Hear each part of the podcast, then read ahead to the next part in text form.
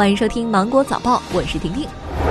春运大幕已经拉开。根据幺二三零六全路客票系统监控中心统计，最高日发售量出现在一月三号，发售二月一号正月初八的票。全渠道售出一千六百三十九万张，其中网售一千四百四十三万张，占比百分之八十八。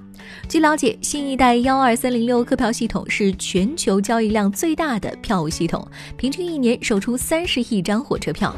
日前，养老机构服务安全基本规范强制性国家标准公布，设置了两年的过渡期。该规范明确规定。一、老年人入住养老机构前，应该进行服务安全风险评估及相关要求。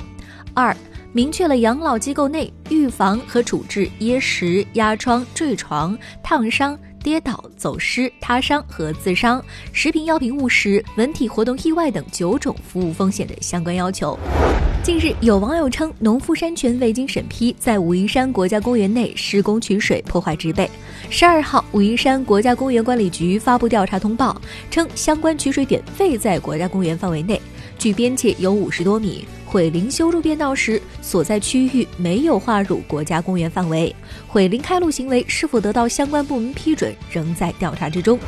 随着市民驾驶和安全意识的提高，司机和坐在副驾驶的乘客都会将安全带系好，但后排安全带的重要性却被普遍忽视。针对这种情况，河北、贵州等地高速交警从今年开始，对于小车后排乘客不系安全带现象进行处罚。滴滴昨天发布二零二零年春节公开信，预测春节打车成功率将会较平日下降百分之十六。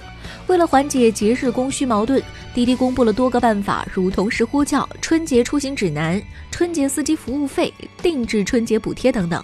春节期间，各行各业涨价非常常见。外卖、快递、机票均有涨价。滴滴表示，春节司机服务费每单最低一元，最高九元，全部给到司机。近日，美国佛蒙特州立法机构提出了一项法案，禁止任何二十一岁以下的人使用或者是拥有手机，违者可被处以最高一年监禁和一千美元罚款。该法案由参议员约翰·罗杰斯提出。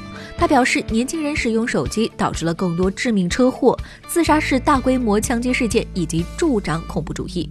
不过，罗杰斯表示：“我知道这项法案不会通过，连我都不会投赞成票。”澳大利亚山火造成了严重的空气污染。十二号，新南威尔士州库马地区的居民拍摄了几张降雨之后的照片，雨水积存在容器中，呈现棕色甚至是墨汁一般的漆黑色。居民还介绍，雨水有一股刺鼻的烟熏气味。截止到北京时间十二号十七点三十分，新南威尔士州仍有一百一十一处山火，其中四十处仍未受控。那好了，今天节目就是这样，我们明天见。拜拜。